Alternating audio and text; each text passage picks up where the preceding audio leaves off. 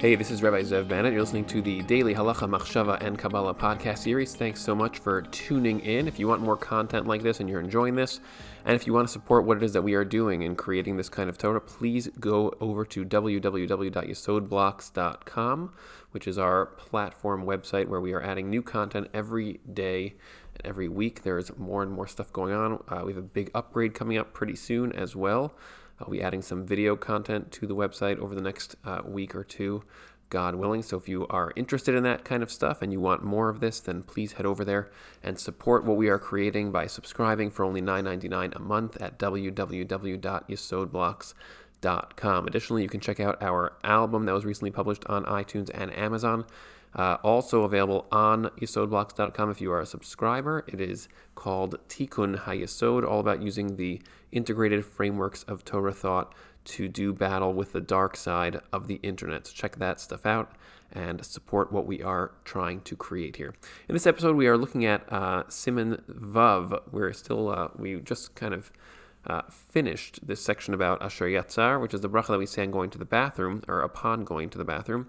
Um, and now there's this next halacha here, which is Seif Gimel, uh, which is focusing on a bracha called Elokai Neshama and a particular concept, a halachic concept that we find in relation to brachos. So let's just read it a little bit and then uh, try to explain what's going on here and dig into the underpinnings as we always try to do, which is exploring a halacha on its superficial practical expression and then trying to get to the underlying dynamic that it is uh, containing. So what it says in Sif Gimel halacha number three, Birkas Elokai Neshama, Eina posachas bebaruch. The bracha of Elokai Neshama does not open with the word Baruch. In other words, in the text of the bracha, we don't start the bracha with the word Baruch.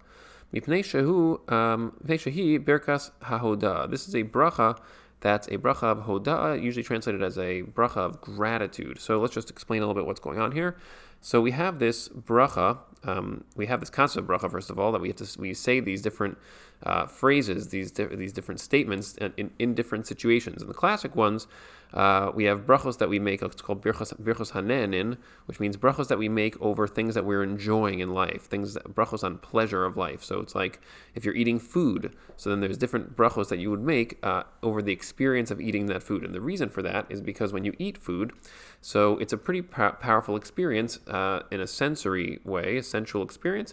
And so what that what happens is that we're trying to link when uh, when, when we when we actually experience an intense experience an, an intense sensory experience what it does is it pulls our consciousness kind of into a funnel if you think of your consciousness as just kind of like this vast um, cloud and then when you get in, involved in a particular experience then what happens is your consciousness kind of like tornadoes down it spirals down into that experience and now uh, identifies with it as you are immersing yourself in it. It's kind of like the living in the moment energy of just being in that experience.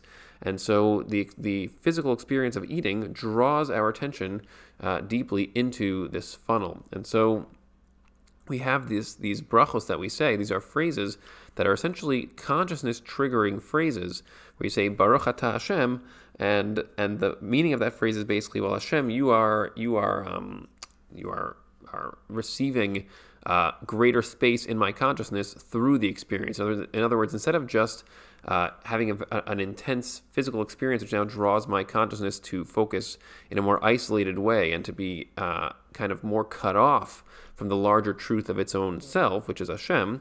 So instead, we say Baruch Ata Hashem. Hashem, you are actually more. There's you are receiving now more presence. Uh, in my mind, uh, through this experience, and I'm actually trying to tie this physical experience of eating this food to uh, an awareness of you. And so what's happening there is you're basically making a statement. That statement is describing what you're trying to accomplish, which is you're basically saying out loud, I am now going to tie this thing that I'm experiencing to my awareness of you, Hashem. And so you're basically then you're, you're thinking to yourself, oh, it's not just that I ate, you know, this chocolate bar or this apple or whatever. It's that this experience I'm having of eating this is um, is now linked inherently to my experience of Hashem. So it's kind of it's kind of like it makes it into a more uh, multi-textured experience. And it's kind of oh that's it's kind of, and as an analogy, it's the difference between eating some, eating let's say lunch by yourself versus eating with a friend. When you when you eat lunch with a friend, you go to a restaurant, you meet up for brunch or whatever. So what's happening there is that you are now having this experience in which the eating has multiple layers. It's kind of like a shared eating. Oh, that lunch was fun. Like it was great food, great company. We had like it's an overall consciousness experience that includes in its totality all of these different elements. That's also true with you know when you when you compare to eating an apple uh, by yourself or any other food when you're eating by yourself and you say a bracha, you're trying to now include Hashem in the in the experiential side of that so that you can you can track where did this apple come from? You know, what is the flow of this apple's existence that, or, or this food's existence that kind of uh, is is translated from being Hashem's totality, manifest through all these different layers of being, kind of what's called in, in the Kabbalah the Kabbalah language, like the different layers, different worlds, the worlds of of, of Atzilut, the world of the worlds of Bria, the world of Yetzirah. These are like layers of existence that Hashem has to tran- uses. He uses them to translate Himself from being this to- totality of oneness to this um, fragmented diversity of multiplicity and otherness. And so that's what the bracha is in general. And so here we have this um, this other kind of bracha. It's called a bracha of hoda'ah, as opposed to the food example, which is a bracha birchas hanenin, which is basically where you're now trying to access that kind of Hashem headspace in the context of a, of a physical, sensual experience. Here we have um, a bracha of hoda'ah, which is where you're actually trying to look at some aspect of your life uh, and you're trying to notice its significance and then um, essentially recognize the the the the need for someone outside of yourself in actually allowing that that uh, item of significance to take place or to exist. Now, the reason I'm saying it in like a complex language is because the word hoda is usually just translated as thanks, but it's actually a funny thing because hoda First of all, it's also weirdly the word for admitting. If you want to be modeh to somebody, like we say in the in the morning when we wake up, modeh ani lefanecha melechai I, I thank you, you know, from the word todah, uh, nishmati, that you returned my neshama to me, which we're going to talk about that in a second a little further. Um, so people often think to themselves, yeah, we're thanking Hashem for, for bringing us back to life. The problem is that the word hodah actually also, or also, or even entirely means to admit. And so, why would the word for thank you be the same as the word for admit? And the reason for that is because that's exactly what thanks is. Thank, thanking somebody for something is basically an admission that you could not do this on your own. You are not, no man is an island. You are not an isolated entity, and that you can just function in a complete self sufficient, independent way. We are all part of this larger framework. In other words, we are each individuals, and that needs to be heavily emphasized. Like we are each our own selves. You are responsible for your own choices. You, your, the life that you create for yourself is largely a function uh, of the kinds of perspectives that you have and the, the choices that you make. That's in your hands. Yet at the same time, uh, the, the raw materials that come into your life that give you opportunities to exercise those choices uh, whether that includes specifically raw materials like just the body that you have or the opportunities that you get or the people that you meet. Those things are not in your hands. Those are in the hands of others.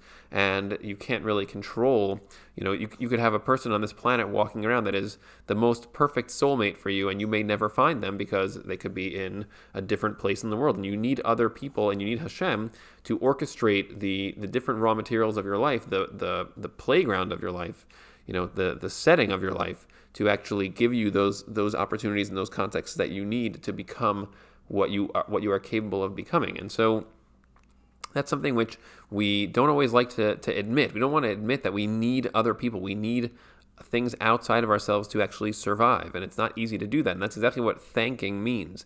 The idea of thank you basically says, oh, there are others who are in my life and they and I need them to to to perpetuate my existence and to become who I want to become and without them I could not do it I it would be impossible without them so admitting that admitting that lack of self-sufficiency that lack of independence that is the meaning of the concept of hoda'ah and so we have brachos of hoda'ah where we basically are trying to look at the landscape of our life and see all the different things that fit that category. And there are there are special brachot special brachos that are that are that were written and coined by Chazal in the Talmud that, to actually focus on and capture these moments in which there is something like that that we don't see, that we don't that we have a hard time seeing and, and, admitting that we needed something outside of ourselves. Now, again, in both of these cases, Birchos Hanen and Birchos Ha'odah, so the same underlying problem is present. The reason why we need these brachos is for the same reason. The reason for brachos in general is because of the Eitz the tendency towards towards getting uh, habituated in particular perceptions and particular ways of thinking, particular ways of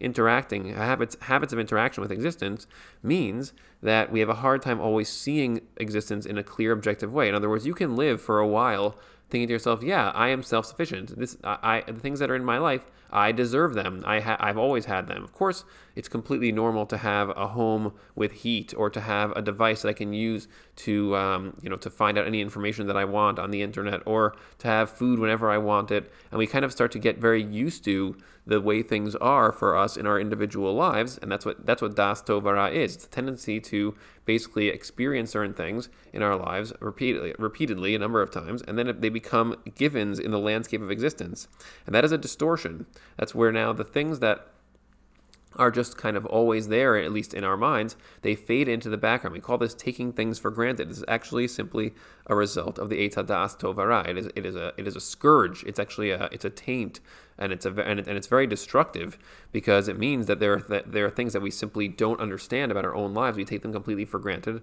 and then in situations where suddenly uh, we need to realize that we have them, we might fail to realize it. So, as an example, you know, at the time of this episode, so uh, we're we're currently towards the I don't know the latter phase of what's called uh, the the COVID nineteen pandemic. This is a good example of a situation in which there's a lot, a lot, a lot of pressure to basically respond to this virus in very intense ways. And the tricky thing is that we, uh, we at the same time that we are trying to respond to it and solve the problems that it's creating, and at the same time we may also create many, many more new problems because of the things that we are destroying along the way. And this is why, in general, whenever dealing with public policy or, or trying to figure out how to manage large groups of people and their individual situations, which is the role of a government, you're supposed to actually analyze and discuss what's called the trade-offs and opportunity costs of any particular policy. In other words, if you want save a thousand people's lives, but you're going to end up killing 10,000 people in order to do that, obviously that's not a very good calculation on a policy level. And that's really not, not to say that that's what's happening right now, but that is the, the role of a public policy is to try to analyze these trade-offs. And so the but but the reason why that could happen, you could say, well, if a thousand people are going to die today, and by saving them now in a certain way, we will then kill 10,000 people over the next six months. The problem is that that the 10,000 people, the the dynamic of why they might suffer, like just to use an example of the lockdown situation in today's world. So if you know that you're going to cause millions of people to lose their livelihoods and then have no way to support themselves and then perhaps become depressed and suicidal and have mental illnesses, which will then let's say let's say you get 20 million people that have that outcome, you know, over over the next 20 years. Well, it's hard to see that when in the moment we're trying to save lives today from the virus, and that's very tricky because you're basically taking uh, one one one factor and saying, well, this is very visible right now. It's right in front of us. Whereas we, we have to and we have to stop people from dying today from this virus. But then we have this larger picture of, of the larger well-being of the of the society over the next 20 years. And that, those are all kind of taken as assumptions. Well, the last 20 years, everybody was kind of okay, and now we're just adding this one thing. We're just changing one thing now to protect people today. But actually, you're not just changing one thing. You're actually changing one thing now and undermining many, many other things from people's lives that we all kind of right now we can we, we might not even realize that we're doing that because we just take it as a given. Well, as soon as this one thing is over, this one lockdown or this one situation, then all the other things that exist will all just revert to normal. The problem is we don't realize that all those livelihoods, all that stability, all those social connections that we just took as givens because we've, we've had them for so long in our societies, so those might not be there in the same way at all, and we might have actually destroyed them even in some cases permanently. And that is exactly what Das Tovara does. It basically creates a landscape in which the things that are prominent right now are much, things that are present right now are often much stronger, much much more strongly perceived than the things that are in the background that have that have been there for a long time. Which is why societies and countries that have not had war in their particular environment or have not had uh, pestilence or plagues in their particular environment for long periods might lose the ability to even grasp what those things are like experientially because they actually are so used to a certain uh, frame of reference in terms of their own lives and what is simply normal. We're used to having heat, we're used to having air conditioning, we're used to having food all the time, and as soon as those things get upended in some way, we don't even know how to how, to relate to that because it is simply that's just how the that's just normal to have those things, and that is exactly what this is about. The most powerful example of this is waking up in the morning. When you wake up in the morning, it's when you when we go to sleep at night, we think to ourselves, "Yeah, I'm going to sleep," and let, I have to just think, "What am I doing tomorrow?" And that is the ultimate in in you know basically taking it as a complete given that we will wake up tomorrow. But the the, the part about that that's very fascinating on a das tovara level is that nobody is certain that they're going to wake up tomorrow, and and and not, not only is nobody certain, uh, I, shouldn't say nobody's. We, we, are certain in our perceptions, but there is no certainty objectively that we will wake up, simply because we are mortal creatures, and death comes to everyone in this current form in the in the in Olam Hazeh phase. So our bodies are currently distorted, and we have a very serious disruption between our relationship in our relationship between ourselves and our bodies. And so there, there's a correction mechanism for that called death, which is basically this this pause in which our neshama is kind of removed from the space and, and, and extricated from the body temporarily to allow it to rebalance itself with the body and prepare it for the next phase, which is Olam Haba, which is the phase of immortality when you basically come back to life and then you live forever after that, uh, you know, after that phase. That's coming up sometime in the next couple of hundred years. And so that's something which, uh, you know, it, it's, it's, a, it's a feature of the landscape. And so there is no certainty that you're going to wake up tomorrow when you go to sleep tonight. And yet we have this certainty that we will because it's just part of the landscape. As you know, every day that you basically um, you basically see that you did wake up further reinforces the assumption that you will. What's so ironic about that is it's actually the opposite. Every day that you do wake up, you're actually closer to the day that you won't wake up. Uh, and again, the, the, the, this, this, is important to perceive in a true way. And that's what Birchos HaHodah are about. And a das tovara perspective is is one of two things. Either you think you, you constantly just take it as a, as a given that you're going to wake up, or the alternative das tovara perspective, the distorted perspective, is that you constantly fixate on on your death and you're terrified all the time. And oh my gosh, maybe I won't wake up tomorrow. The, but then there's the, the, the truth oriented, the das emes v'sheker perspective, is where you look at yourself and say, um, I think there's a, you know, I, I, hope to wake up tomorrow. I believe that I will. There's a good chance that I will. And I have to plan accordingly while also always remembering that life is a gift and I might not wake up. And at some point, I will have to give back my life, uh, at least temporarily, to its source. And I will have to uh, uh leave this context and then uh, prepare myself for the next phase, which is going to be a higher state of existence where I will come back to life and then live forever at a, at a higher state of clarity. And so that will be a truth-oriented perspective where you have some awareness of the of the potential for you to not wake up, while also um, you know being relatively um, planned out in terms of the, the probability that you will wake up and continue. And this is exactly what the bracha of Elokai Neshama says. Elokai Neshama Shenatata Bi. So Elokai means that, we'll, we'll, skip that word for now, that Hashem is my Elokim, the source of my power. Um, the Neshama, the, the consciousness that you have put into me. In other words, when you wake up in the morning, since as we mentioned in earlier episodes, we tend to be more um, uh, body immersed because we just spent a very intense time uh, our body is now dormant and it's very it, when it wakes up it's very out of it. It's very woozy. And so we basically when we kind of come back to our body in the morning we can be very uh, we can feel very the weight of our body on us. So it, from that frame of reference we basically talk about the neshama about our consciousness about our, our very selves as if it's a thing that is other than us. That's what we're saying here. Uh, the consciousness that you have put into me Tehorah hi, it's pure. In other words, it's not really from here. It's something which is beyond this world. And that's, again, that's accessing the perspective that your life force is a gift. It's not something which is just a given. It's not from here. It's not something which is just yours to have and, and, and it's just, uh, you know, you have total control over it. You, you uh, externalize it from yourself. The word berata is one of the layers of being that Hashem uses to translate himself into what we experience as the world, and so is atah yetzarta. Uh, you externalize this consciousness from yourself, and then you formed it into the version that is me. And then you blew that into me. In other words, now you, you actualize it in practical form. And now you, you basically help it to be guarded and protected inside of me so that way I can continue to live and you're eventually going to take it back. In other words, this is the life force that you're going to take back when I when I when it's time for my for the separation of my consciousness from my body in what we call death, as as it basically extricates me and untangles me from the body distortions, so I can then be rebalanced and reoriented to come back into the world in a hell, at a higher place. Um, you're going to then put it back to me and give it back to me in the future, which is what we mentioned. Uh, either refers to olam haba when we reach the stage of immortality, or when you wake up, at least maybe even maybe even in the morning when you wake up the next time. Calls manch neshama kirbi, and any time that this consciousness is within me, this life force, this breath of you is within me, lefanecha, I, I admit to you, Hashem, I admit before you, Hashem Elokai Elokai Avosai, that you are the, you, I admit before you, Hashem, the source of all reality, from the all the way from its root through all the multiplicity that is manifest. You're also that that also for my forefathers. Ribon Kol HaMaasim, you you are the creator of all of all actions. Adon Kol Neshamot, you are the master of all of all neshamos, of all consciousness fragments. And then Baruch Hashem, and like, I'm now trying to increase my awareness of you, Hashem. Uh, that you give back consciousness and life force to um, to dead bodies, to to to corpses. Really, is what that word means. And um, and so this bracha is, is is essentially supposed to be triggering the cascade of thoughts that we just articulated here, which is that we have this this um, this das tovara distortion capacity for just accepting and believing that we're going to always just be here but life really is a gift. Every second of it is an opportunity to do things.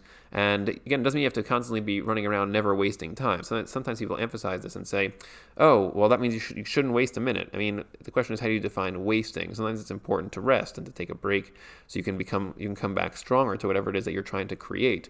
But to recognize that you are a creative force that is manifest through a body into the world, and that is not a given. It is something which you, which is a gift uh, that, that comes to you from somewhere. That's simply another way of saying, look deeply within yourself and see that at the root of who you are is actually is actually Hashem's self, and that is the neshama that is that is given that you are experiencing yourself as. You are this neshama that is manifest.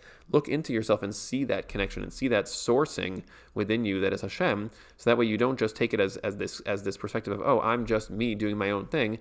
Admit to yourself that you are part of something larger, even as you are also an individual that's how you access a truth oriented perspective, which can really activate and, and much more powerfully energize the things that you do. So, that is that bracha. That's what a Birchas Ha'odah is. It's a bracha which essentially increases consciousness of Hashem um, within the the obvious gifts that we have in our lives all around us. And that's, that's why we also associate it with saying thank you and gratitude. And so, that kind of bracha, it can stand alone. It doesn't need to even be tied to other brachas, which is the concept here that it was mentioned uh, bracha smucha lechaverta, we have this concept of brachos are often chained together in a series. But if it's a birchas ha'odah, we don't have to have that because it's a bracha that can stand alone in terms of uh, its it, our, our, need to look at different, very disparate parts of our lives, and in each one see how there is a there is a gift within it, as opposed to taking it for granted. I hope that was clear and that you enjoyed that. Thanks again for listening, for tuning in, and check out yesodblocks.com to support our work and to get access to all kinds of awesome frameworks of Torah that are always there, always accessible, ready and waiting uh, for us to come and simply pick them up and learn them. Thanks again, and hope to see you in the next episode.